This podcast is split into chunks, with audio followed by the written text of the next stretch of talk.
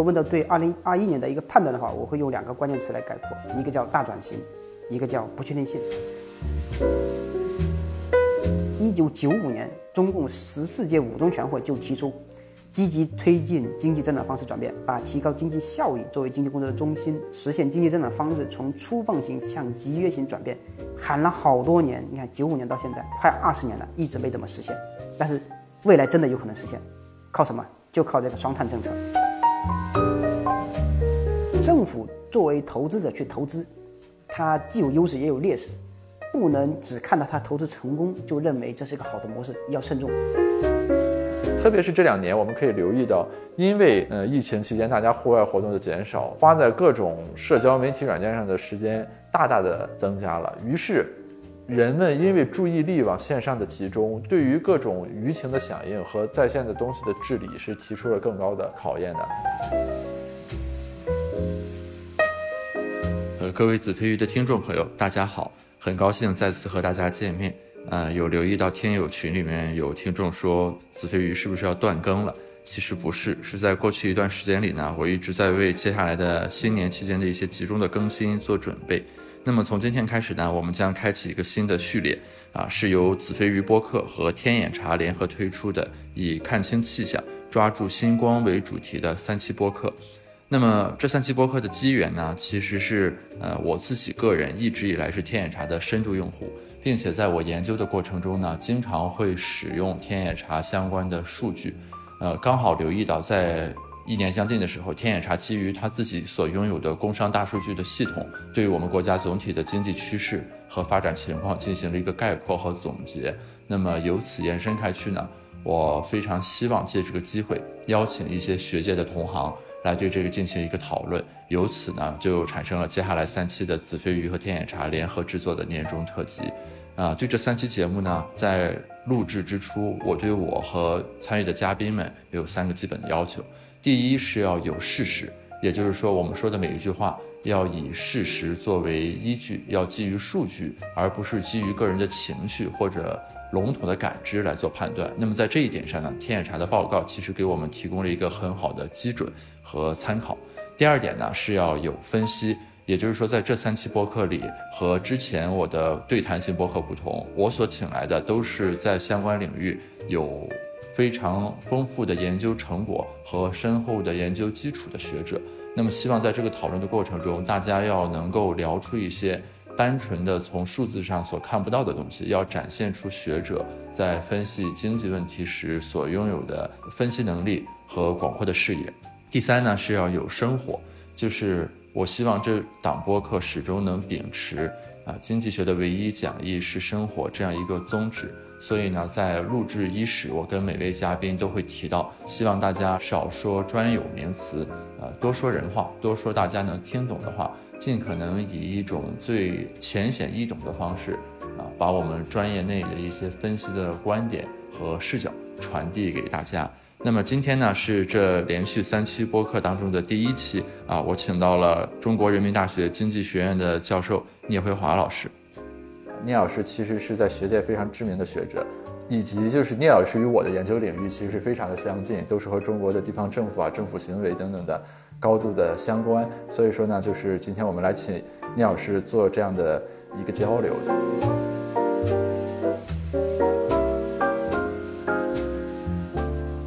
其实，嗯，整个过去的这个二一年。确实是很不寻常的一年，虽然我们每年可能都会强调说这一年不寻常，但其实二一年可能面临着很多重的这种因素，不管是从建党的百年、十四五的规划、疫情的冲击、冬奥的来临、中美关系的调整，还有一些碳达峰、碳中和之类的新概念提出来。所以说，其实首先啊，我们开头是想从一个大的基本面上来请教一下聂老师，您觉得二零二一年我们国家的这个整体的经济情况是一种怎么样的态势？好，谢谢。首先很高兴有这样一个机会和大家做一种特别的交流哈，我还没有参加过这种 通过播客的方式来交流经济形势的活动。第二呢，就是我谈的一些观点呢，可能是我个人的观点，它不一定准确，因为我的主要研究领域是政协关系、地方政府、营商环境，呃，有些领域呢可能并不是我特别熟悉的，所以我说这段话供大家参考。呃，如果问到对二零二一年的一个判断的话，我会用两个关键词来概括，就是一个叫大转型，一个叫不确定性。呃，怎么说呢？首先呢，有三个方面在转型，一个是经济增速从高速向中低速转型。大家可以注意到，中国的 GDP 增长率在二零一零年达到了一个高峰，然后呢，此后呢就逐渐下降，这是很正常的，因为你经济体量大了，盘子大了，对吧？所以增速肯定会有所下滑。嗯，所以我们相当于是从一个高速增长向一个中低速增长这样一个转型。去年的疫情呢，又加剧了这种下降的速度。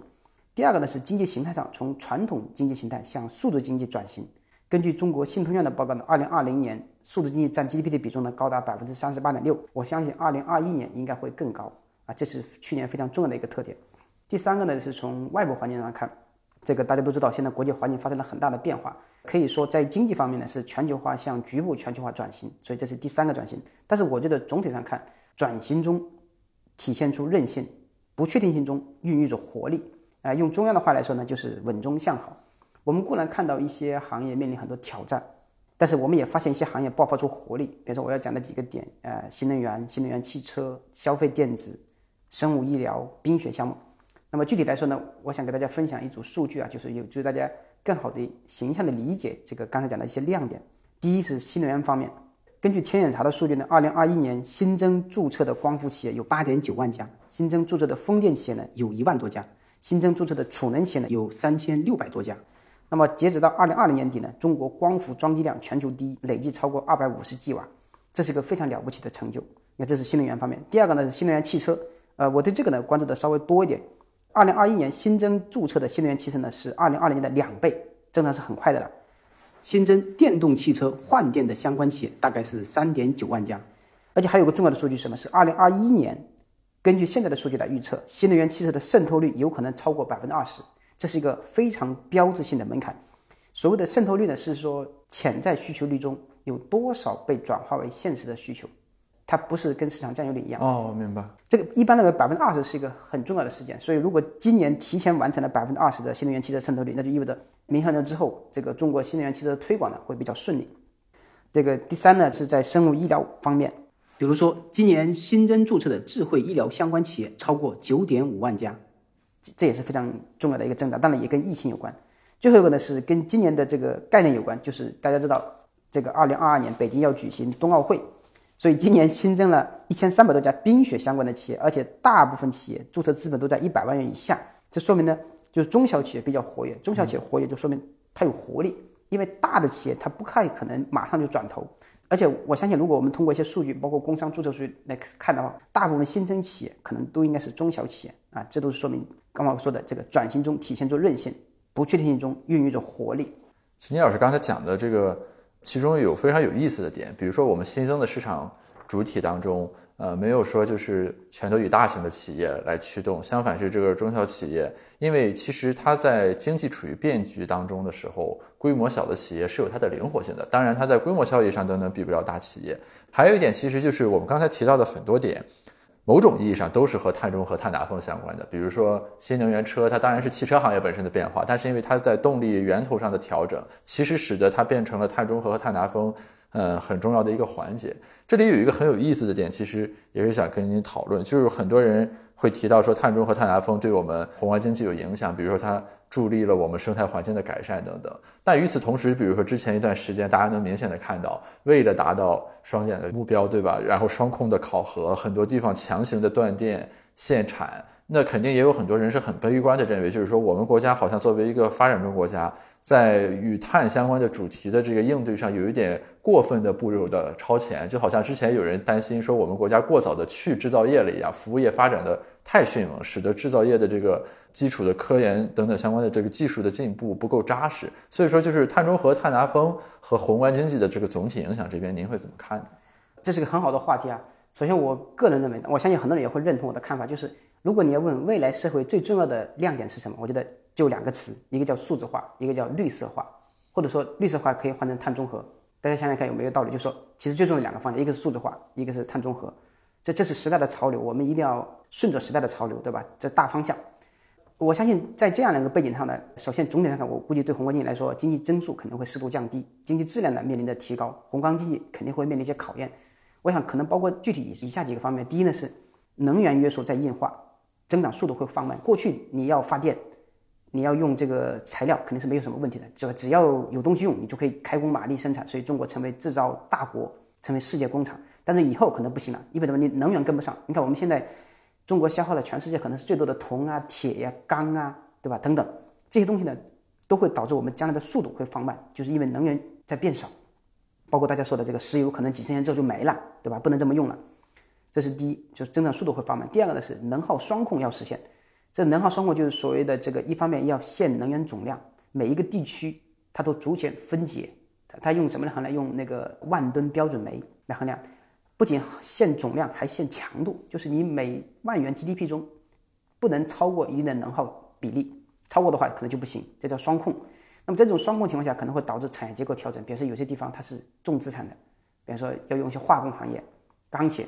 对吧？它可能会消耗大量的这个能源，导致这个整全省或者是本地区的能源都不够用了，那肯定会导致经济有波动，这是第二方面。前面说的是速度慢，第二个说的是有波动。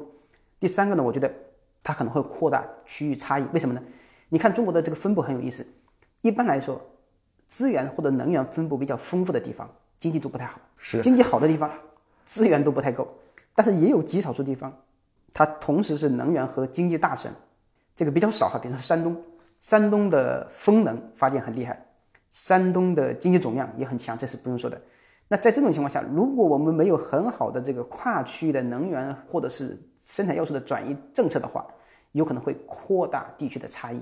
嗯，就是因为有的地方有能源，你又没有经济；那有的地方就经济好，它又弄不了能源；但有的地方它都有的话，它就可以快马加鞭的生产了。第四个方面呢，就是在宏观调控的政策方面，就是我们一般都知道，对吧？有货币政策，有财政政策。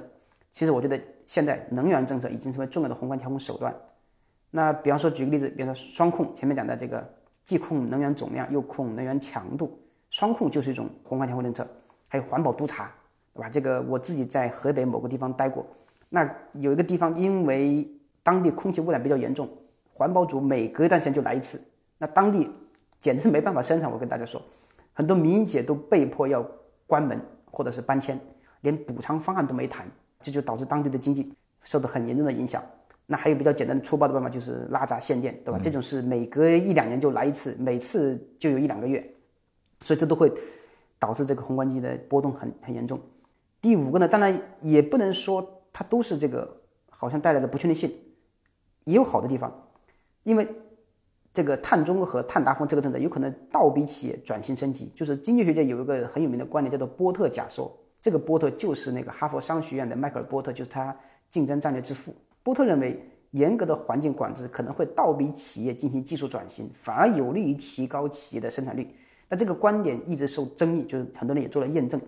但他的逻辑是有道理的，就是如果我们一直推行这种碳中和、碳达峰这样一个高强度的目标，那么肯定会倒逼一些企业必须这个在能源使用上提高效率，在污染排放上这个提高效率，同时呢降低各种低消耗的方法。那这个确实是有用的，它可能会导致中国的经济增长从粗放型向集约型增长方式转变。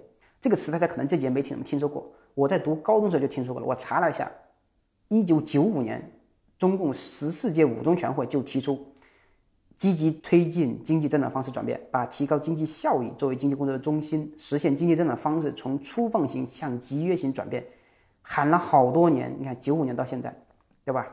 快二十年了，一直没怎么实现。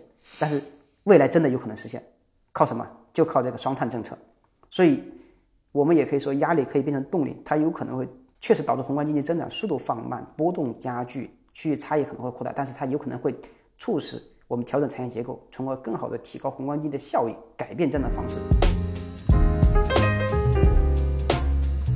刚才您提到，就是说，在这个碳中和、碳达峰的过程当中，其实与能源相关的这个产业布局，我们国家是走在很前面的。比如说光伏、风电和储能，而且这里面我记得，比如说只以光伏这个行业为例，它是起起伏伏。一段时间是说我们国家通过产业政策助推了它的发展，一段时间是说因为国际这个局势的影响，什么对我们发起双反，然后整个行业遭遇寒冬，然后结果又踩中了这个风口就再起来。其实整个这个行业的起起伏伏里面有很多可以观察和思考的东西啊，特别是比如说在微观的层面，您觉得相关的这个企业里面有一些什么值得我们关注和注意的东西？嗯，这是个很有意思的现象。我本人也高度关注产业政策，因为我研究政企关系嘛。我想从两个方面谈。那你刚才提到的这个风电、光伏、等方面的这个现象。一个是从中观层面，就是产业政策；一个是从微观层面。从中观层面讲，这个你要实现碳中和，肯定要淘汰那些落后的产能，要加快清洁能源的开发，要实现绿色经济，要大力发展循环经济，这都没问题。那光伏呢？当时是一个很有意思的事情，就是这个二零零一年的时候，无锡尚德成立了。后来大家知道，无锡尚德申请破产，这个怎么会变成这样呢？就是因为一开始成立的时候呢，哎，中国发展很快，但是当时市场需求没有起来。都大量依靠的补贴，对那个这个现象还挺严重的，跟那个无锡上的同一家企业差不多的是那个赛威 LDK，这是我们江西的企业，我老家是江西，赛威 LDK 在新余，它当时是新余市最大的企业，是江西省第一家在美国上市的上市公司，那了不起啊！高峰期它占新余市的财政收入的七分之一左右，雇佣的人超过十分之一，现在破产重整了，那这其实很有意思，就是说其实主要是因为。第一呢，它这个光伏行业这个投入多，产出呢比较慢，周期比较长，嗯，然后呢正好赶上了当时有一段时间世界局势不太明显，就是对需求不太确定。后来发展好是因为德国比较早的确立了对光伏的需求，嗯，然后后来又不好呢，又是因为这个双反呢，刚才您提到了，包括这个零八年金融危机啊等等，导致它的价格一直下不来，后来才慢慢的下来了。从这个角度去看很有意思，就是它经过了这个起伏之后呢，哎。中国光伏产业现在已经牢牢的占据了世界头把交椅。你这里有组数据，说二零二零年中国太阳能多晶硅料产能达到三十九点二万吨，占据全球的百分之七十以上。光伏电池产能和光伏组件呢，也都领先全球。而且有个数据很有意思，就是说二零二零年全球领先光伏产业前二十强中，中国企业占了十五个席位，拥有绝对的优势。这个真的很有趣。像我都做产业政策，我就跟学生说，我这个案例值得单独研究。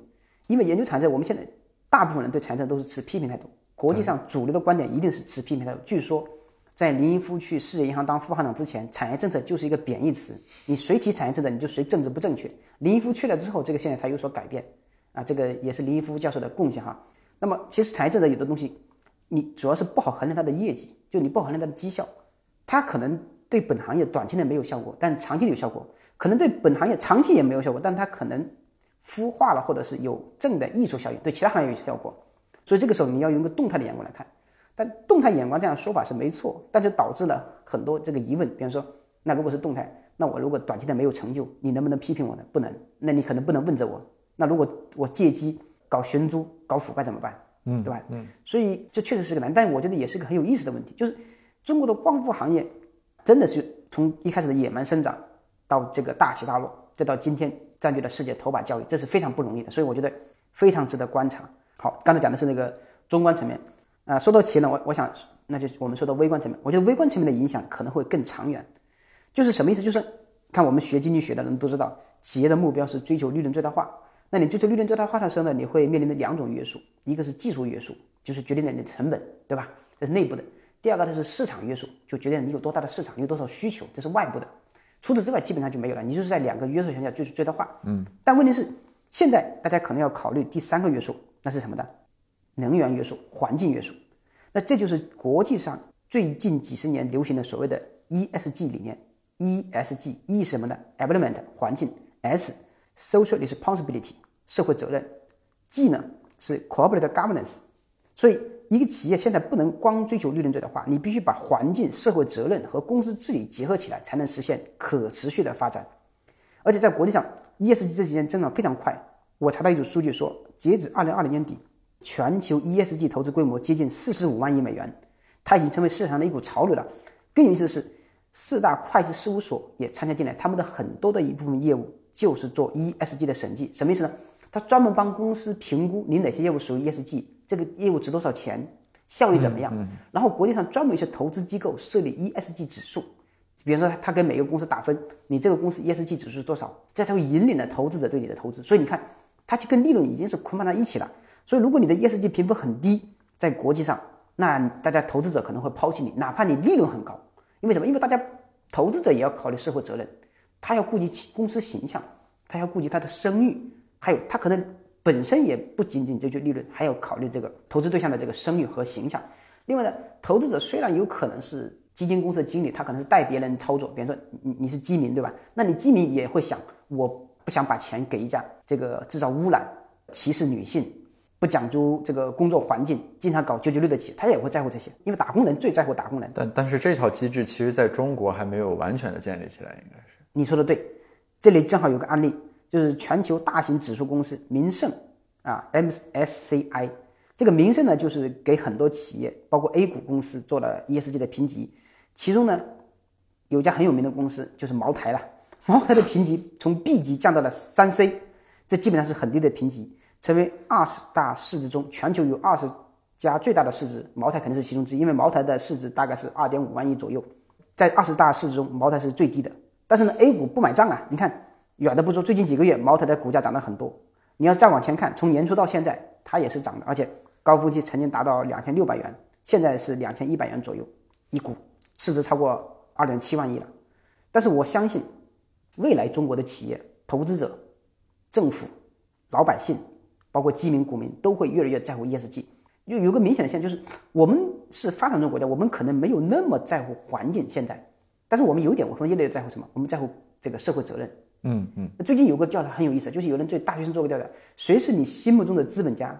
谁是你心目中的企业家？啊，对，这个是资本家的排在前几的，大家都能猜到，都是大厂的。企业家呢，排第一名的是曹德旺，第二名是任正非，我记得。对呀，这这很有意思，连刘强东都在右边这个排行榜，也就是在那个企业家这排行排的比较靠前。就大家觉得，哎，这些企业，你像像像那个曹德旺的企业，对吧？你看人家赚了钱，做了很多慈善，最近还要办大学。这就是社会责任。你另外一家企业阿里或者别的企业，尤其是互联网巨头，对吧？都喜欢推崇九九六，说这是福报，这就明显违反了人性，也不受打工人的欢迎。这说明打工人开始看重社会责任了。打工人先看重社会责任，那是因为打工人的利益跟社会责任直接相关，打工人跟环境保护还没那么相关，对吧？但是我相信将来会越来越相关。所以环境、社会责任、公司治理，它是一体的。所以我觉得。如果一中国的企业你要想行稳致远，应该从现在开始重视 ESG，你做的越早是越好。另外呢，对于很多新兴企业来说，其实你去拼利润、拼规模，你未必拼得过同行，你还不如在 ESG 方面领先一步。而且 ESG 跟利润并不是完全冲突的，我相信是有一种合适的折中，能够找到一个比较好的权衡，既能够实现企业利润的增长，又能够实现企业价值的这个增长。其实您刚才说这个很有意思，就是说很多人对碳中和、碳达峰的理解，其实是偏向于技术性或者一种很狭义的理解。嗯，比如好像我原先是用煤，现在我用天然气啊，这叫做一种转变。其实就是您刚才意思是说，比如说以企业、以资本市场，他们作为一种媒介，这个双碳是呈渗透性的。比如说大家怎么去理解企业的价值？资本市场当中的交易者、投资人怎么给企业定价？它其实是一个很系统性的这种。转变，它不是一个单纯的，就是说从用烧煤变成烧天然气的这样一个简单的这个呃能源要素投入的改变啊，这是一个总体性的调整。对，你说的对，是一种理念的变化，而且我觉得它应该上升为公司的战略。如果你忽略这个战略，你可能会吃亏。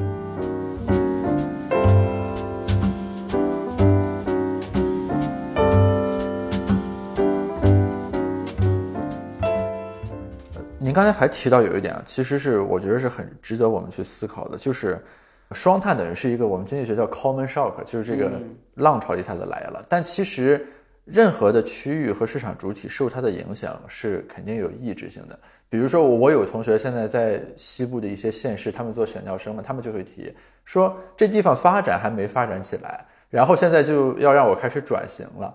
以及本来呢，你比如说我还有一些这种能源什么的还可以发掘，结果你这个一来呢，就是我既没有自己的新支柱产业，原来能用的一些能源啦什么相关这个东西又要受到限制，所以说就是其实是一个普遍性的政策冲击来了之后，不是一竿子打翻船上所有的人，那有的人会落水，有的人会起飞，然后咱国家经常会一提差距就是两个差距，一个是城乡差距，一个是区域差距，所以说就是比如说。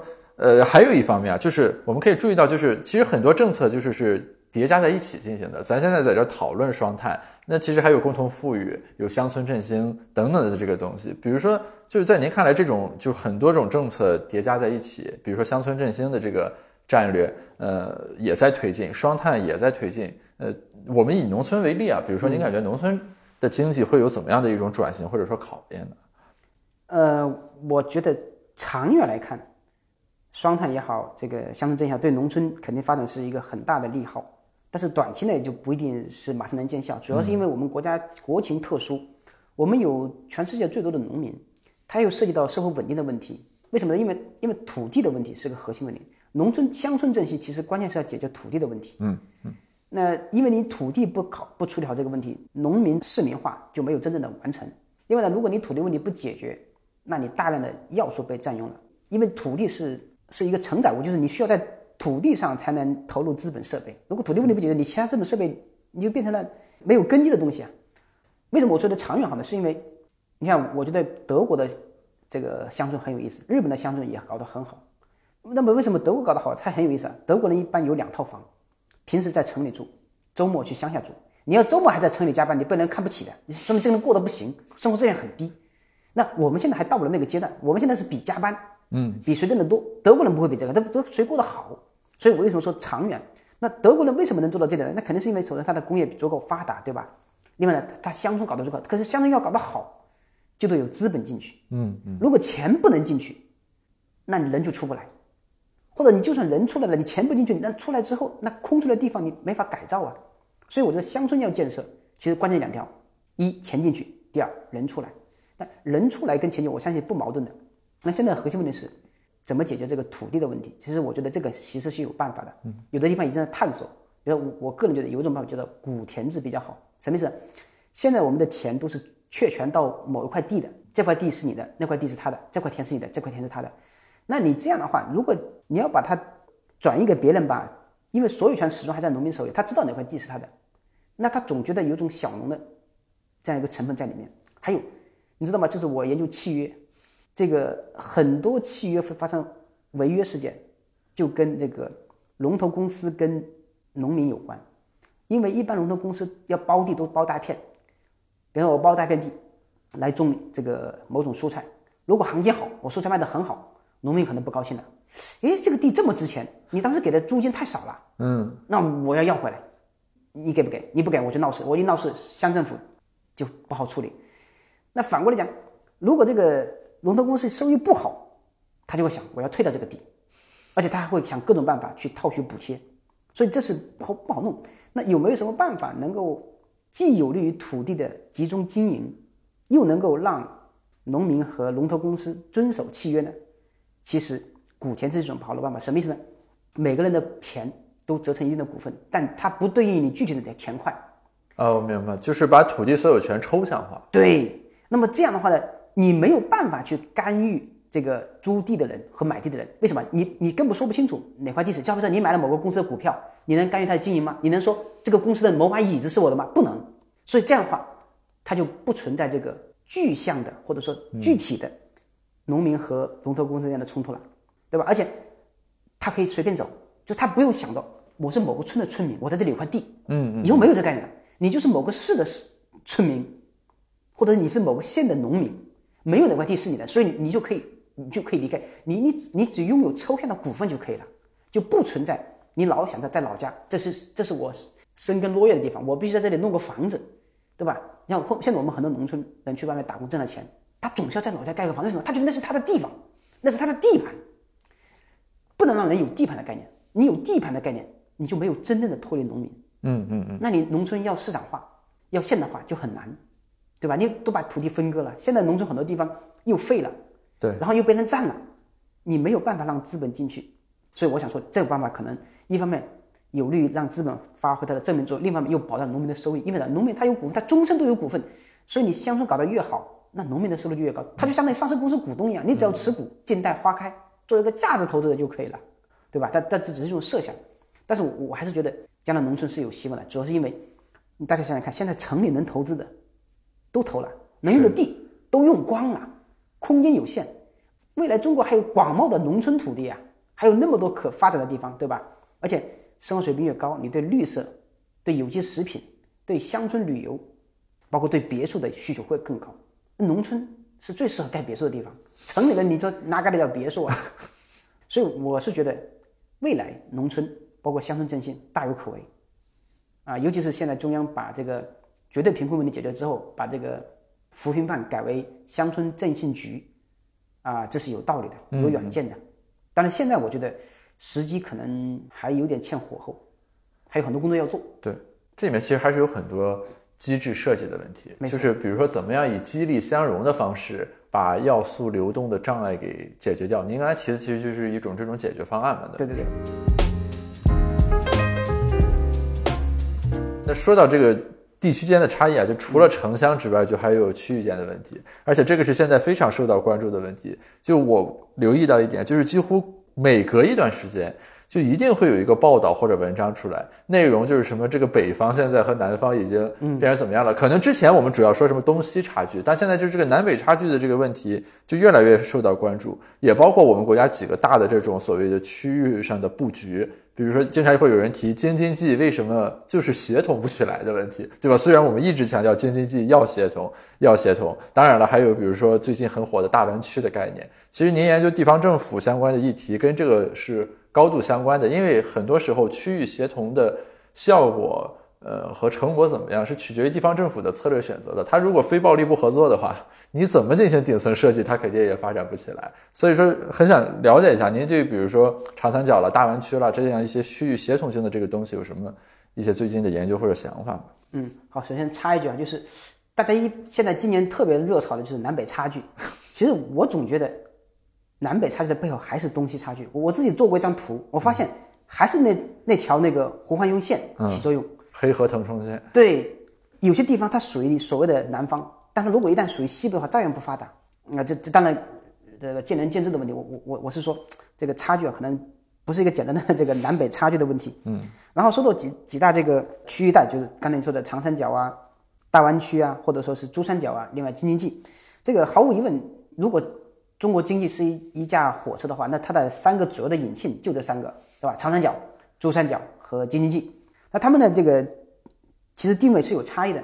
长三角我觉得理解它主要是侧重于先进制造业以及美丽中国示范区。为什么它叫美丽中国示范区呢？江南好啊，对吧？风景好，贫富差距小，地理位置也不错，所以它可以作为美丽中国示范区。它基本上经济总量是最大的，啊，这可能是中国最有活力的地方，就是长三角。那大湾区以前就是珠三角，它相当于是珠三角加上港澳两个地方。那么它的特点是什么呢？一个是它是一带一路的一个支撑点啊，因为是海上丝绸之路嘛。第二个是它是涉及到港澳的深度合作，这涉及到统战问题，那别的区域就承载不了这个功能。那京津冀一体化呢？我相信大部分人会认为它特殊在于它负有一定的政治使命，它要疏解首都功能，所以它不完全是一个纯粹的经济板块。那这三个地方都是世界级城市群，都有很多大城市，都是要建成科技创新中心。但是呢，差别其实也有。你看，根据天眼查的年度报告，我们可以得到一组数据，像我国今年共计发生一点二万起融资事件，总融资呢高达几万亿元，其中长三角的融资能力最强，融资事件和融资金额占三分之一以上。所以可以看出来，从体量上讲，这个长三角肯定是最大的。而大湾区呢，它这个也是个新概念，因为它重点是其实是深圳和香港。嗯，其实我觉得，如果这两个地方能够联动起来的话，那潜力可以说是无限大，是对吧？而且它又靠海，这个有天然的这个地理优势。总而言之呢，这三个地方呢，我觉得各有侧重，相得益彰啊，都很重要。你你任何一个地方，我觉得都是中国经济最有希望的地方。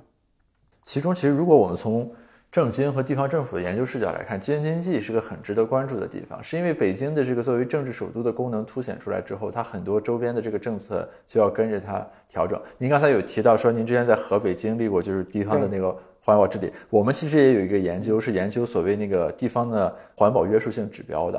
然后我们当时呢就收那个数据，就发现各个省的都有，就是年度指标，但河北没有。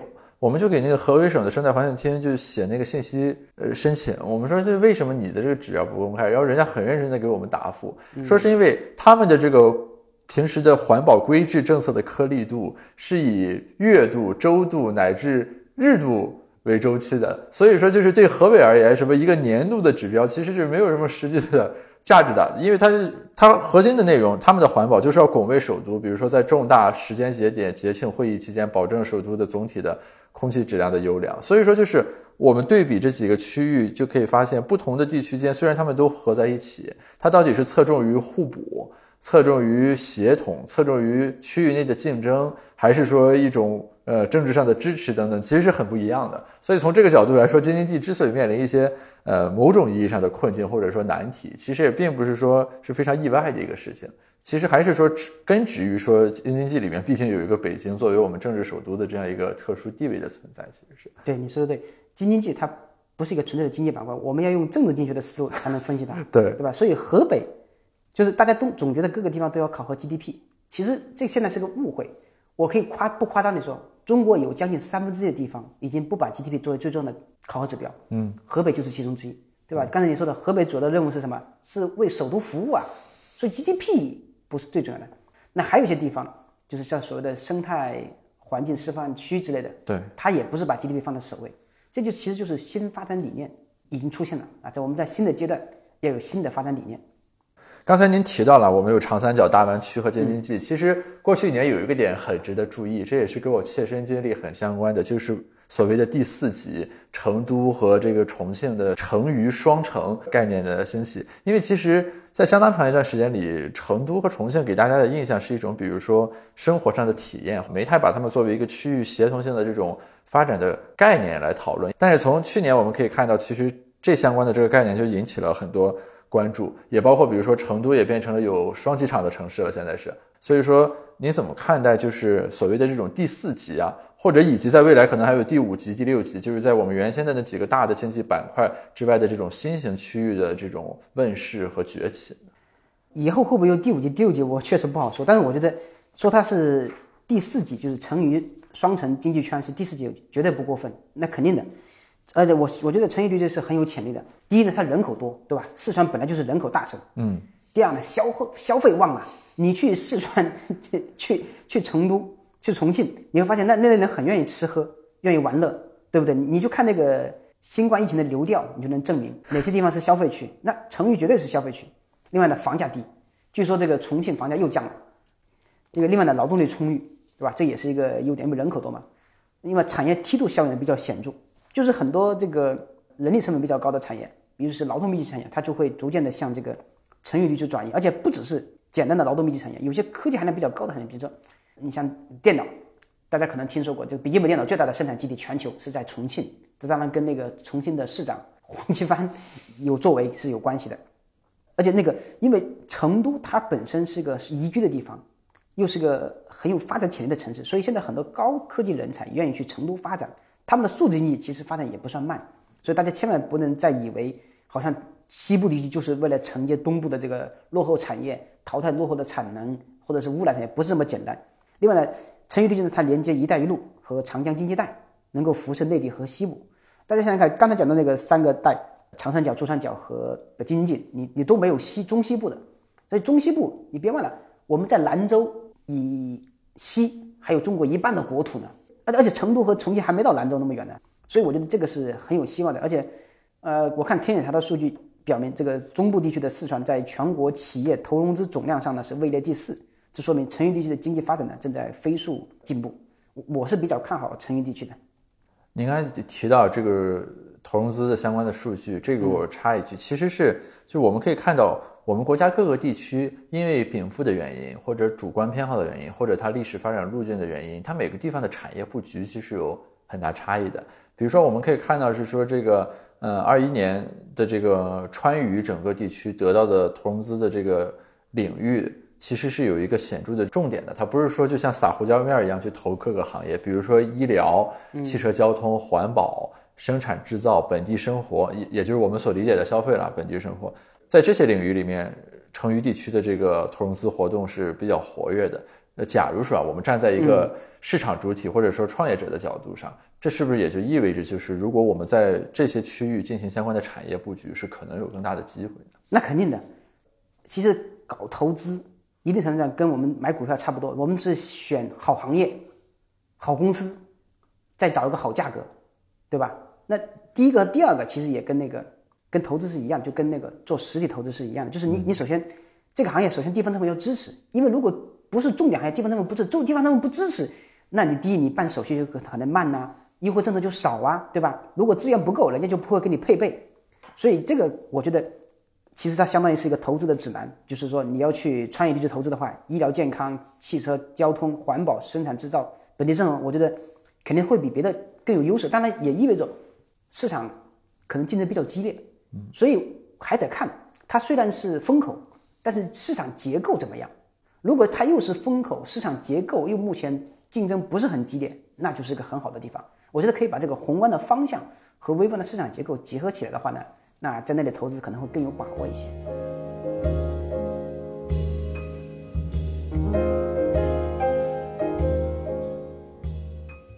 呃，然后我们可以看到的，就是说，在投融资的这个相关活动里面，其实呃有一些市场主体是格外的受到大家关注的，包括比如说啊四川发展控股，还有呃四川能源投资集团等等的一些这个大型的企业。其实这个是。如果大家关注中国政经方面的这个研究的话，这是一个很常见的现象，就是区域性的一些大型的企业，它的总体布局一定程度上是代表了这个区域总体在产业布局上的一些风向和方向的。这方面您有所关注吗？这是一个很有意思的现象，因为政府不能直接投资，那政府又要制定产业政策，那可是政府怎么引导大家来贯彻它的产业政策呢？就刚才你说的一个很有意思的现象，就是什么？它是有抓手的，它得通过国资来布局。对，因为别人不干，我先干，我先干，我就起示范作用，对吧？一个是带头大家，第二个是相当于为你提供配套。你刚才说的四川发展是确实很有意思，它四川发展投资确实很猛，它还下面它控股了一个四川能源投资集团，就四川能投。这个四川能投呢，大家可能根本就没听说过它，但是最近知道它，为什么？清华大学打算把清华控股的百分之百的股权转给四川能投。我当时也不知道，我说这这是什么企业？你想想看啊，一个西部的国企。接手了中国顶尖大学的知名企业，对校办产业百分之百的股权。对啊，这这太奇怪了，所以我就到天眼上查了一下，哎，我说这是家什么公司呢？很有意思，这个四川能投呢是二零一一年才成立的，你看年份也不久，但是它是那个国资背景，它相当于直接就注资和组建了。大股东就是刚才提到的四川发展，是一个国有资本投资公司，它手下还有两家上市公司，一个叫川能动力，一个叫四川能投发展股份公司，然后还管着两家基金。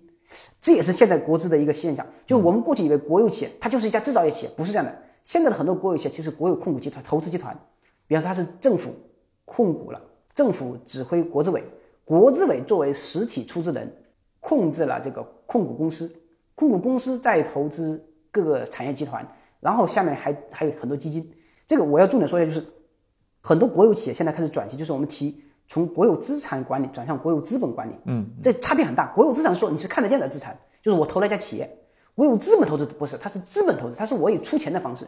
它既可能是看中你家企业不错，我给你占多少股份，也有可能是我自己有个投资平台，我我自己去去去一级市场上找企业，对吧？去去孵化一些企业，去扶持一些企业上市。那么他要这么做的时候，他得有一些实体，怎么实现呢？哎，就我前面讲的，他管的两家基金公司。一个叫做成都能投新源股权投资基金中心（括号有限合伙），成都金鼎宝能投资中心（括号有限合伙）。但是看到这个时候，我也有点奇怪，这这个有限合伙是什么东西？大家可能不一定知道。我给大家简单讲一下：有限合伙公司不是普通的公司，它都不是法人，它相当于一种合伙公司。什么意思呢？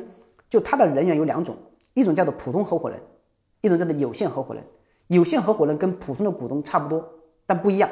就是你只有股权，没有控制权，就你只能拿分红。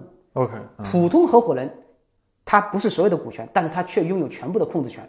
但是与此同时，他要负无限承担责任，他要负无限责任。所以，这个投资机构有什么好处呢？就是如果你想保留对公司的控制权，但又没有足够的钱怎么办？跟我前面讲的很多互联网创业的巨头企业家，民营企业家最在乎的就是控制权。嗯。对吧？他绝对不能把企业拱手让给别人。你可以投投钱，但他不能把他的股权拿走，不能把他控制权拿走。但他又没有那么多钱，他要找你融资，你投钱必然占了大股，怎么办呢？有没有什么办法既能保证企业家少出钱，还又能获得控制权呢？有，这个有限合伙公司就是这样的。比方他成立一家有限合伙公司，两个人以上，五十个人以下，其他人股东把钱注到这家企业里面，其他的股东有分红权，但是没有控制权。这个企业家有控制权。但他不需要承担全这个所有的股份，因为所有的人把股权由他来操持，而且结构很简单，他也不需要董事会，不需要什么股东会，很简单，就他自己结构可以非常灵活，只要大家同意，什么都行。那这样的话，相当于有限合伙公司就相当于成了一种特别有用的这个股权平台。同所以你会看到很多股东他除了自己有自己的名下的股份之外，他还专门通过有限合伙公司来控股本公司。一开始我就觉得这太奇怪了，你既然自己投钱了，有股份了，你为什么要专门弄家公司呢？哎，这家公司就是为了便利后面可以操纵的。比方说你再有人投资，对吧？或者是你要把股权分一部分给那个管理层，但又不想让管理层不想让职工拥有控制权，怎么办呢？这个就可以起这个作用。嗯嗯嗯。那说到这个，还有一个有趣的事情，就是啊，我一个朋友是清华大学的教授，他说我在工商注册登记网站上，比方说天眼查呀，查了一些公司，有些公司呢是交社保的人数为零，或者只有一个人，他这不是骗子吗？至少是个皮包公司。我跟他说，不是骗子，也不是皮包公司，他有可能是有限合伙公司。哦，刚才我查了这个，这个成都下面的这个两个，他们就是社保人数为零。为什么社保人数为零呢？因为它只是个股权平台，它没有真正的实体的工作场所和人员，自然就没有人交社保。它本身只是一个制度安排的一个环节，它不是一个生产线企业。说我有十个人在这儿干什么？对，对，所以这个也很有意思，就是说它不是一个皮包公司，人家是一个正儿八经的能够行使权利的啊，这这个这个很有意思的。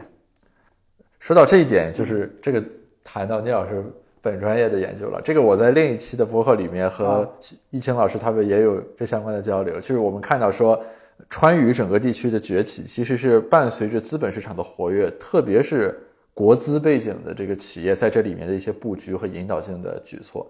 只要提到这个话题，现在中国基本上就绕不开，就是以合肥市政府投资京东方和未来汽车为代表的这样的一些这个国资在资本市场的这样一些行动，当然争议很大，因为从事实后验的角度来讲，那合肥显然是在这个过程里面收获是很大的，但与此同时，一将功成万骨枯，就是我们的地方政府。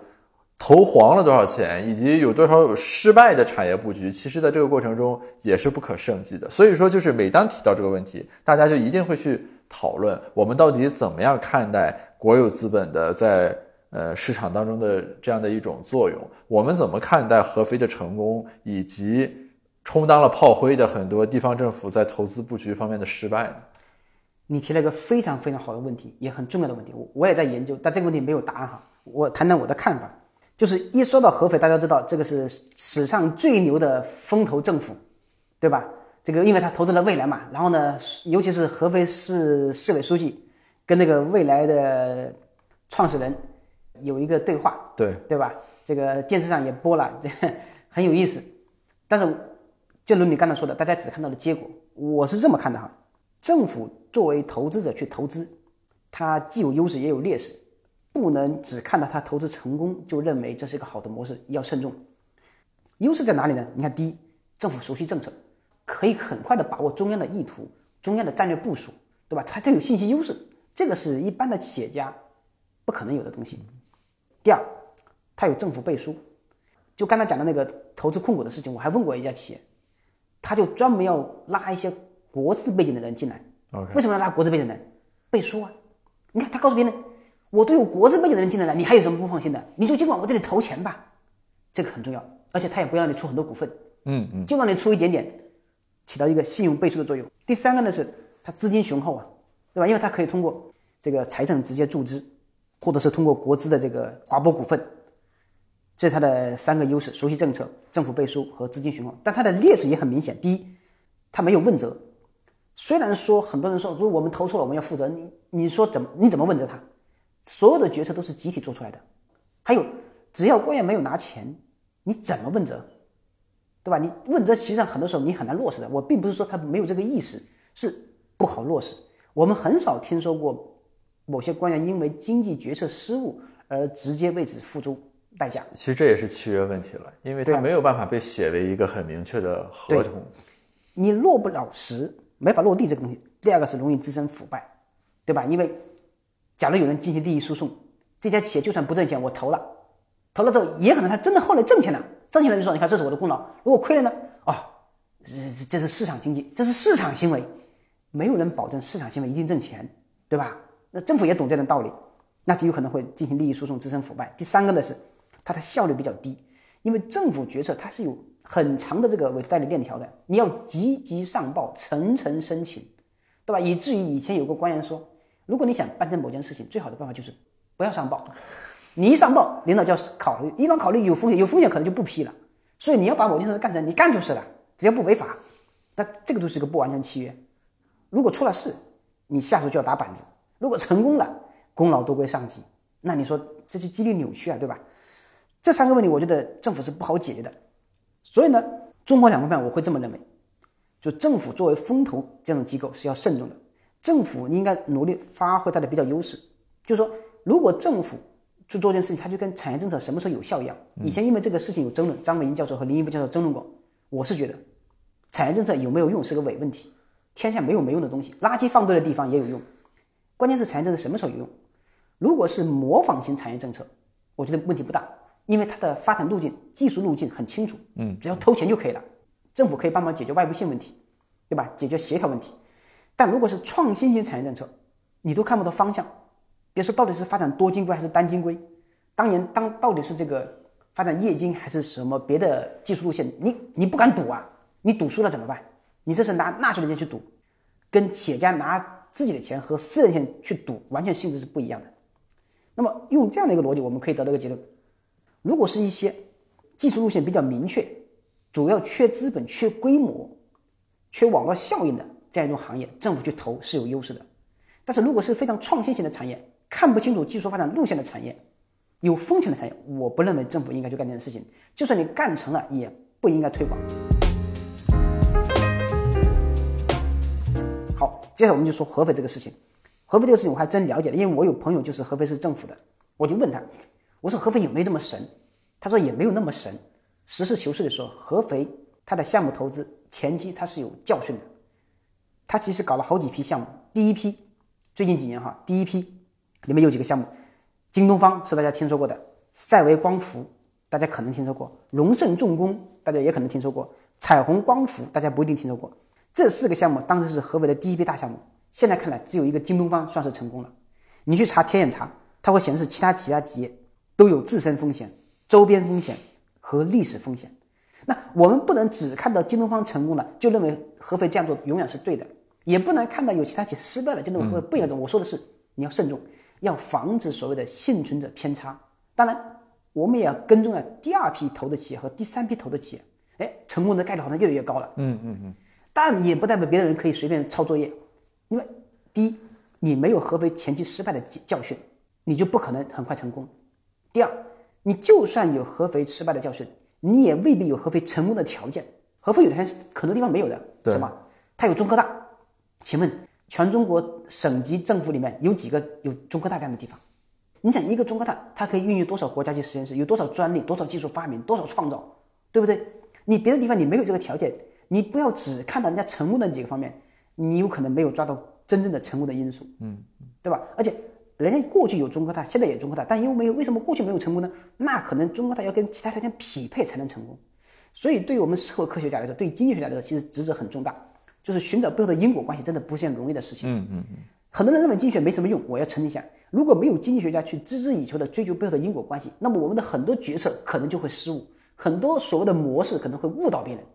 你以为你抓到了重点，其实你根本没有看到重点，对吧？你比如说合肥为什么能成功，连合肥本地的人他都不一定能够说清楚为什么。这个有的时候是当局者迷啊。对，并不是说企业家办企业成功了，企业家就一定比经济学家。更懂得企业成功的道理，会成功跟会总结成功的道理，可以不是一样的事情。知其然和知其所以然，对，其实是企业家和学者的一个重要的分工。是的，而且其实现在社会上有很多批评，比如说他们认为经济学家在得出很多结论的时候很审慎，或者说的很多东西你都会强调一方面，另一方面很言之无味。其实。这一点恰恰是经济学严谨或者科学精神的体现。就经济学是带着镣铐跳舞的，但镣铐是说是出于大家的这种自我约束和规范，大家不喜欢拿相关性，而是想得出因果性的一些观察。但是因为这种严苛的要求，所以很多事情你只能说的非常审慎。但是这其实和大家心中对于这种东西的预期和渴求是不一样的。大家肯定想听到一个更 strong，呃，更。决绝，总想得到简单又深刻的道理。对对对。再回到刚才有一个问题啊，其实我想拿出来单独跟要是聊一聊，就是我们刚才其实讨论了很多具体的行业、具体的这个区域，另外还有一方面的变化是什么呢？就是我们说所谓的企业或者说组织市场主体，就这样一些概念，它本身其实在整个。特别是我感觉，因为疫情所带来的冲击，嗯，他们的各自的这个形态等等，其实也是有变化的。我举个例子，现在其实包括官方的传媒报道里面，也越来越会宣传所谓斜杠青年或者零工经济。一个人你可以白天开网约车，晚上帮忙分拣快递等等等等诸如此类的。也包括其实我们国家对于所谓企业的定义本身是在演变的。我们原先可能以为一定要有注册资本，有个办公地点，大家怎么样才叫企业，对吧？后来。随着改革开放啊，我们有个体工商户等等各种的，然后随着要引入外资，我们又有各种的合资企业、独资企业等等。就是说，呃，我们经常有很多名词，因为我们用的太多，其实你对它的内涵本身忽略掉了。它本身它的形态和含义是在演进的。比如说，你刚才提到我们新增市场主体里面，相当大一部分其实都是所谓的。中小微型的这种企业支撑起我们国家很重要的这个就业，吸纳了很多劳动力。就这方面，您有什么新的这个看法？呃，首先我同意你刚才的判断，就是随着经济的不断的发展，新的组织形态被创造出来，新的组织形态它一定要适应经济发展的要求。你像我研究这个委托代理问题，我们一般是假设有一个老板，有一个工人，老板是委托人，工人是代理人。但现在很多时候你很难分清楚谁是老板，谁是工人，对对吧？就有有别人说。这个你看到一个人给你开出租车，他说不定白天是老板是有可能，对吧？因为生意不好，他来开出租车。他也有可能是一个教师，甚至可能是个公务员，对不对？也可能是一个出租房子的人。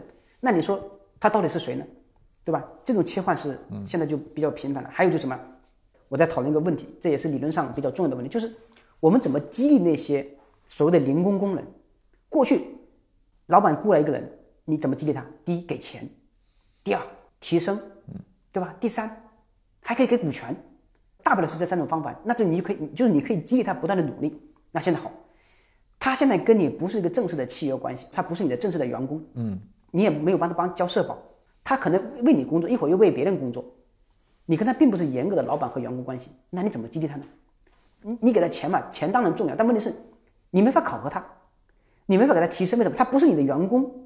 你没有办法把说你你你现在是工人，我给你提成组长，组长以后提副经理，副经理总经理没有，你也不能给股权，因为人家是自由身份，所以你看，这其实是个蛮大的挑战，但但也说明经济越来越有活力。包括这个最近我也关注过这个区块链技术，区块链技术出来也不得了，区块链技术它本质上是一个去中心化的一种技术，这是一种非常重要的底层架构。嗯，如果这种去中心化的底层架构成熟了。那以后就不存在真正的企业了，可能就是咱们众筹办一家企业，哎，咱们通过区块链技术来分享信息、管理账铺，对吧？来控制这个资金的流向和流出，你都很难说谁在做决定。可能将来的公司的决定就跟议会投票一样，是民主决定的，没有真正的股东，也没有打工人，大家都是打工人，大家都是股东，就是谁愿意做这个事，马上就进来了。这对对我们是巨大的挑战，因为它是个扁平化的。嗯，所以像我研究企业理论，我就特别关注这个，就是过去。你看，像我们经典的企业理论，包括我在哈佛的博士的导师奥利弗·哈德，他的观点就是，老板之所以能够指挥工人，是因为老板控制了资产，而资产是工人不能离开的东西。嗯，你没有这个资产，你就没法工作。所以我控制资产，就控制了工人。这跟马克思的理论有点类似。那么好，未来你没有什么资产能够控制人，为什么？因为资产可能都不是你的，资产是大家的，甚至你很难有具体的资产可以控制人。举个例子，你网约车。能够控制司机，难道是因为司机买不起车吗？我去调调查过这个问题。北京的出租车市场上有多种多样的资产类型和归属，有的是公司拥有汽车，嗯，有的是网约车司机自己拥有汽车，有的车既不是司机的，也不是企业的，是谁的？是第三方租赁的。那么请问，资产不属于公司的时候，难道这个工人就不是你的下属，还是说？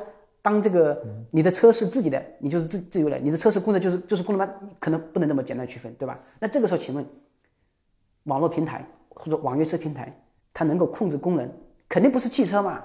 它可能就是一个什么？一个网络。我给你身份，嗯，我给你接入权，我我我可以让你哪接不到生意，我也可以让你接到很少的生意，我还可以惩罚你。所以我就觉得，你看，老板对员工的控制，不再是要必须依赖物质资产，有可能就是一种网络。所以你这个时候不能用物质资产的归属来界定老板和员工的关系，那这对我们的管理、社会主义呢都是巨大的挑战，啊，然后呢说到这个这个具体的问题，比如企业的形态，过去你看我们划分企业一般只有大中小，更多的我们的官方的通报是经常看到统计局里是规上企业，规模以上企业，全称是全部国有及规模以上企业，这是我们数据库的最基本的门槛。但现在呢，又分出了大企业、中企业、小企业和微企业。过去没有这个概念。微企业是什么概念？微企业是这个人数小于二十个人或者营业收入小于三百万元每年的营业收入，这是属于微型企业。意思就是什么呢？因为现在很多人办企业，他不需要那么多人，嗯，他柔性生产、柔性制造，通过网络化合作，我不再需要什么事都自己干了。对吧？我只要找到能干活的人就行。所以你会发现，有些企业可能只有十几个人，一年创造几千万的利润，很正常。哎，这就是企业灵活组织的这样一个好处，这样网络化、扁平化这样一个结构，我我觉得肯定是未来的趋势。所以我觉得这方面呢，有确实有很多地方呢，这个这个值得探讨。包括我刚才讲的这个有限合伙公司，对吧？这只是一个这个股权平台。另外呢，还有个人独资企业，这也是这些年才有的，以前没有。这其实说明政府在逐渐适应市场的趋势。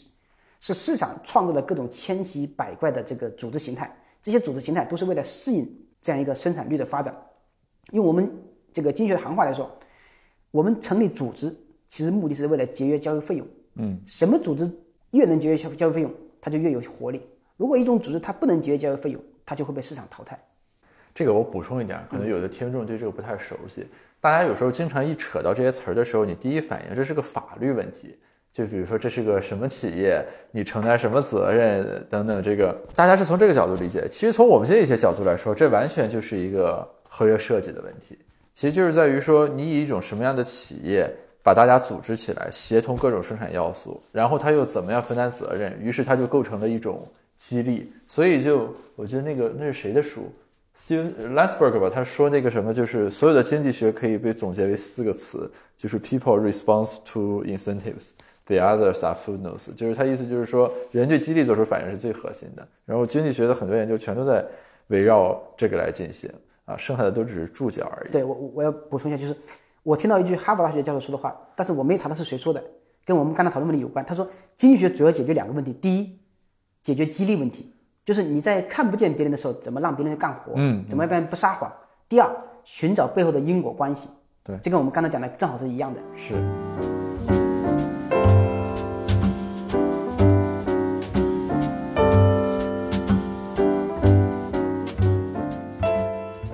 还想请教倪老师一个点啊，就是从这两年我们其实还发现了一个很有意思的特质或者现象，就是人与企业之间的关系，或者说个体在市场中发挥的这个作用越来越重要。我们的最大的感觉，我觉得有两方面，第一方面是以丁真为代表的所谓的网红经济，就是我们当然说一个地方经济增长要靠企业，要靠等等，但坦率来说，对于丁真的家乡，可能是一个丁真。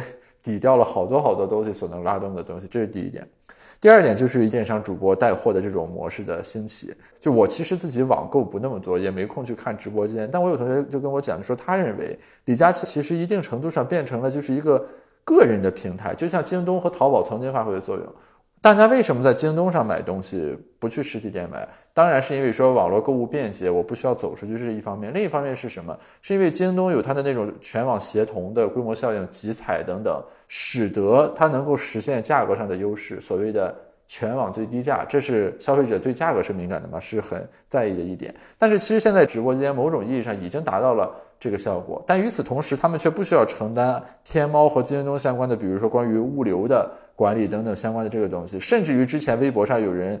发起过这种讨论，认为李佳琦其实是在反向的压迫品牌方，比如说规定我们商店的最低价，你不准在任何地方这个价格比我低。当然，这里面有一个时代背景，我觉得是因为疫情，大家减少了一些户外活动等等。其实你对于内容、对于短视频之类的这种东西的关注和需求是在提升的，在这个基础上，有了丁真和李佳琦之类的这个现象的出现。但其实这些人的浮现是给我们，比如说不管是关于怎么认识企业，怎么认识平台。等等，这个东西是提出了一些新的研究素材的，就是我们到底怎么去看待他们的问题。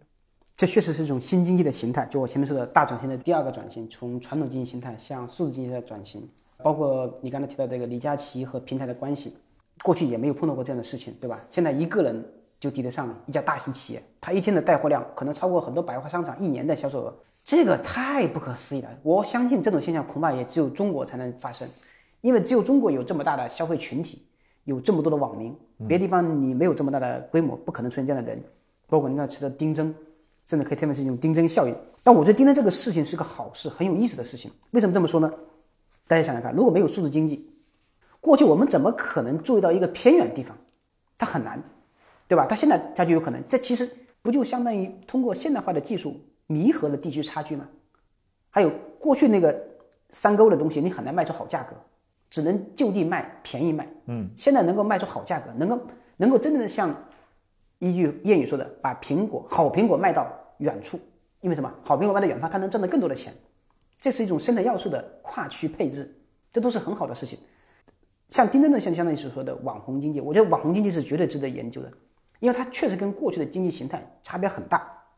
有数据显示，丁真走红抖音一年，在今年的十一黄金周，四川省理塘县就是丁真所在的那个县，共接待游客十三万七千九百六十七人次，实现旅游收入一点五二亿，同比增长了百分之七十以上。你想想看，如果没有这个县，它怎么可能增加那么多？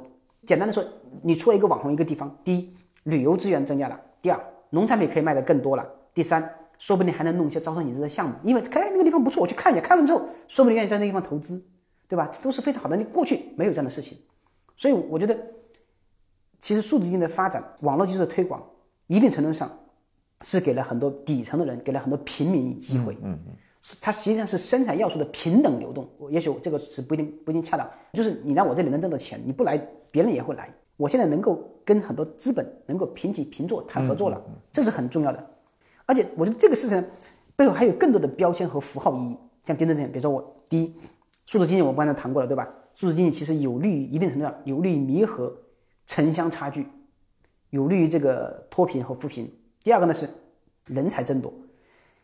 丁真是很多人抢着要他，这就是个好事啊！就是你一个人，哪怕你没读过什么书，你也未必有这个有什么很多特别的专长，但是你因为在某一方面有特殊的东西，有特殊的禀赋，你就会被人发现，你的价值就会实现，大家就会抢着要你，这是好事啊！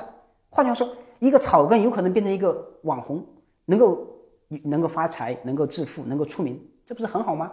对吧？这是人才争夺。第三个呢是形象代言。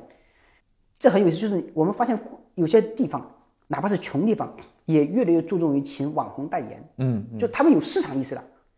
我们以前总以为政府做事很很硬邦邦的，很冷冰冰的。哎，我这地方要宣传怎么办呢？就请一帮央视的记者去调研，请一些中央媒体过去采风，或者在电视上，比如说在那个新闻联播播完了，天气预报的时候播广告，对吧？这都是硬广。现在的方式就多了，我找人来代言。嗯，这个网红。一个网红可能胜过你很多这个硬广告，啊，这这是地方政府的这个营销方式在发生变化。第四个呢，就是自媒体。一个地方要火，你没有自媒体是不行的。你那么多自媒体去去去拍那个丁真，去堵在他门口，确实有点扰了人家生活。但是你不可否认，如果没有那么多自媒体，你这个事就不可能推波助澜，就不会变得那么火。每一个自媒体相当于一个放大器，相当于一个小型电视台，它又向指数级扩散。对吧？所以，所以你没有那么多自媒体参与，你怎么可能火起来？不可能啊！那第五个呢？我想说的是，很有意思。我从这里面看到了地方治理。过去我们总以为落后的地方，西部少数民族地区，一般来说公务员素质低，为什么？工资少嘛，大家不愿意去嘛，生活条件艰苦，所以地方治理水平是比较差。越往下，地方治理水平越差，这大家的共识。但是不可小看的是，哎，这地方我发现挺厉害。为什么？你看他一个县的文旅部门很快做出反应，他做什么？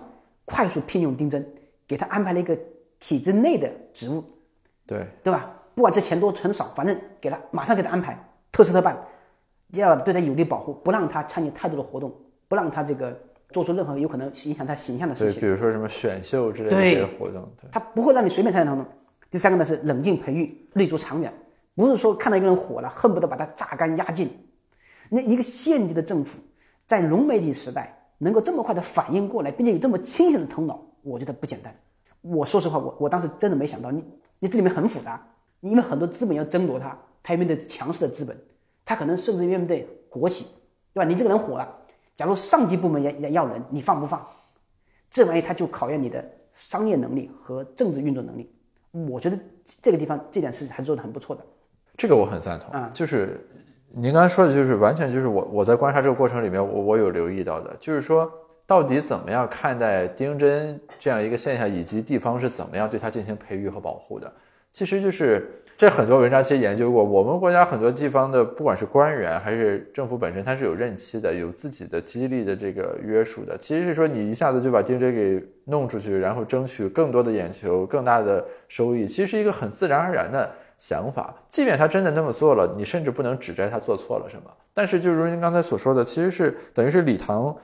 他以一个一揽子的这种非常有思考和思路的方法啊，把这个要素培育了起来。而且我们看，一直到现在，丁真其实始终是一个持续的积极正面的高热度，在为当地输送，不管是旅游方面的资源，还是社会媒体的关注等等。就是我我很同意，就是丁真它不仅是一个网红经济的问题，它其实是一个地方治理的问题。在这方面，我们其实已经看到过很多正面和反面的例子，特别是这两年，我们可以留意到，因为呃，疫情期间大家户外活动的减少，花在各种社交媒体软件上的时间大大的增加了。于是，人们因为注意力往线上的集中，对于各种舆情的响应和在线的东西的治理是提出了更高的考验的。我们原先可能会经常说，某一个省份某个市发生一个事什么事情，和中国绝大多数地区。人是没有关系的，除非人民日报报了或者什么到了那个层面的事情，全国人民才会知道说那儿发生了一个这个。但现在是说，你只要有一个局部的舆情处理不当，微博热搜马上就会挂出来，然后你就要对它进行回应和响应。所以说，等于是丁真的这种培养和发展是一个正面的例子。但与此同时，如果我们从地方治理的角度讲，这两年也有很多负面的。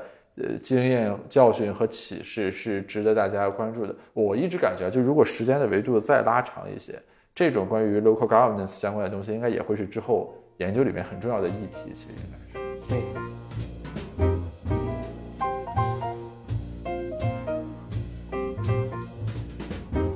非常感谢聂老师来参加子非鱼播客这个活动啊。其实就是，如果不是学术界的听众朋友们，我可以给大家呃介绍一下。其实如果是平常在我们比如说学术研讨会之类的这种情景下，这个我和聂老师其实还是从年龄和资历上差很多，大家很少有这种机会会就一些这种问题进行这么细致和深入的讨论。所以说，其实是很感谢这个活动，让我有机会和聂老师这么优秀的学者能坐下来聊了。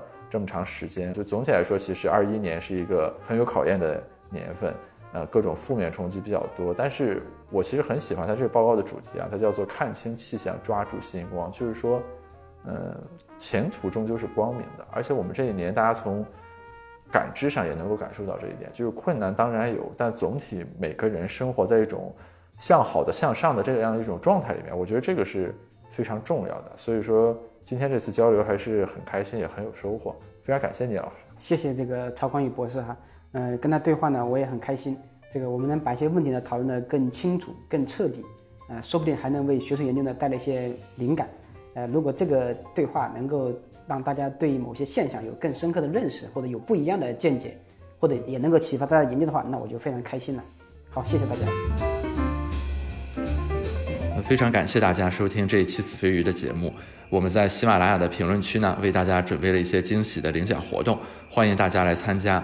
你们可以去评论区找到相应的链接，领取天眼查 VIP 的试用，让决策更放心。更多报告的详细的内容呢，也可以在天眼查 APP 进一步查看。啊，欢迎大家继续关注我们后续两期的子非鱼年终特辑。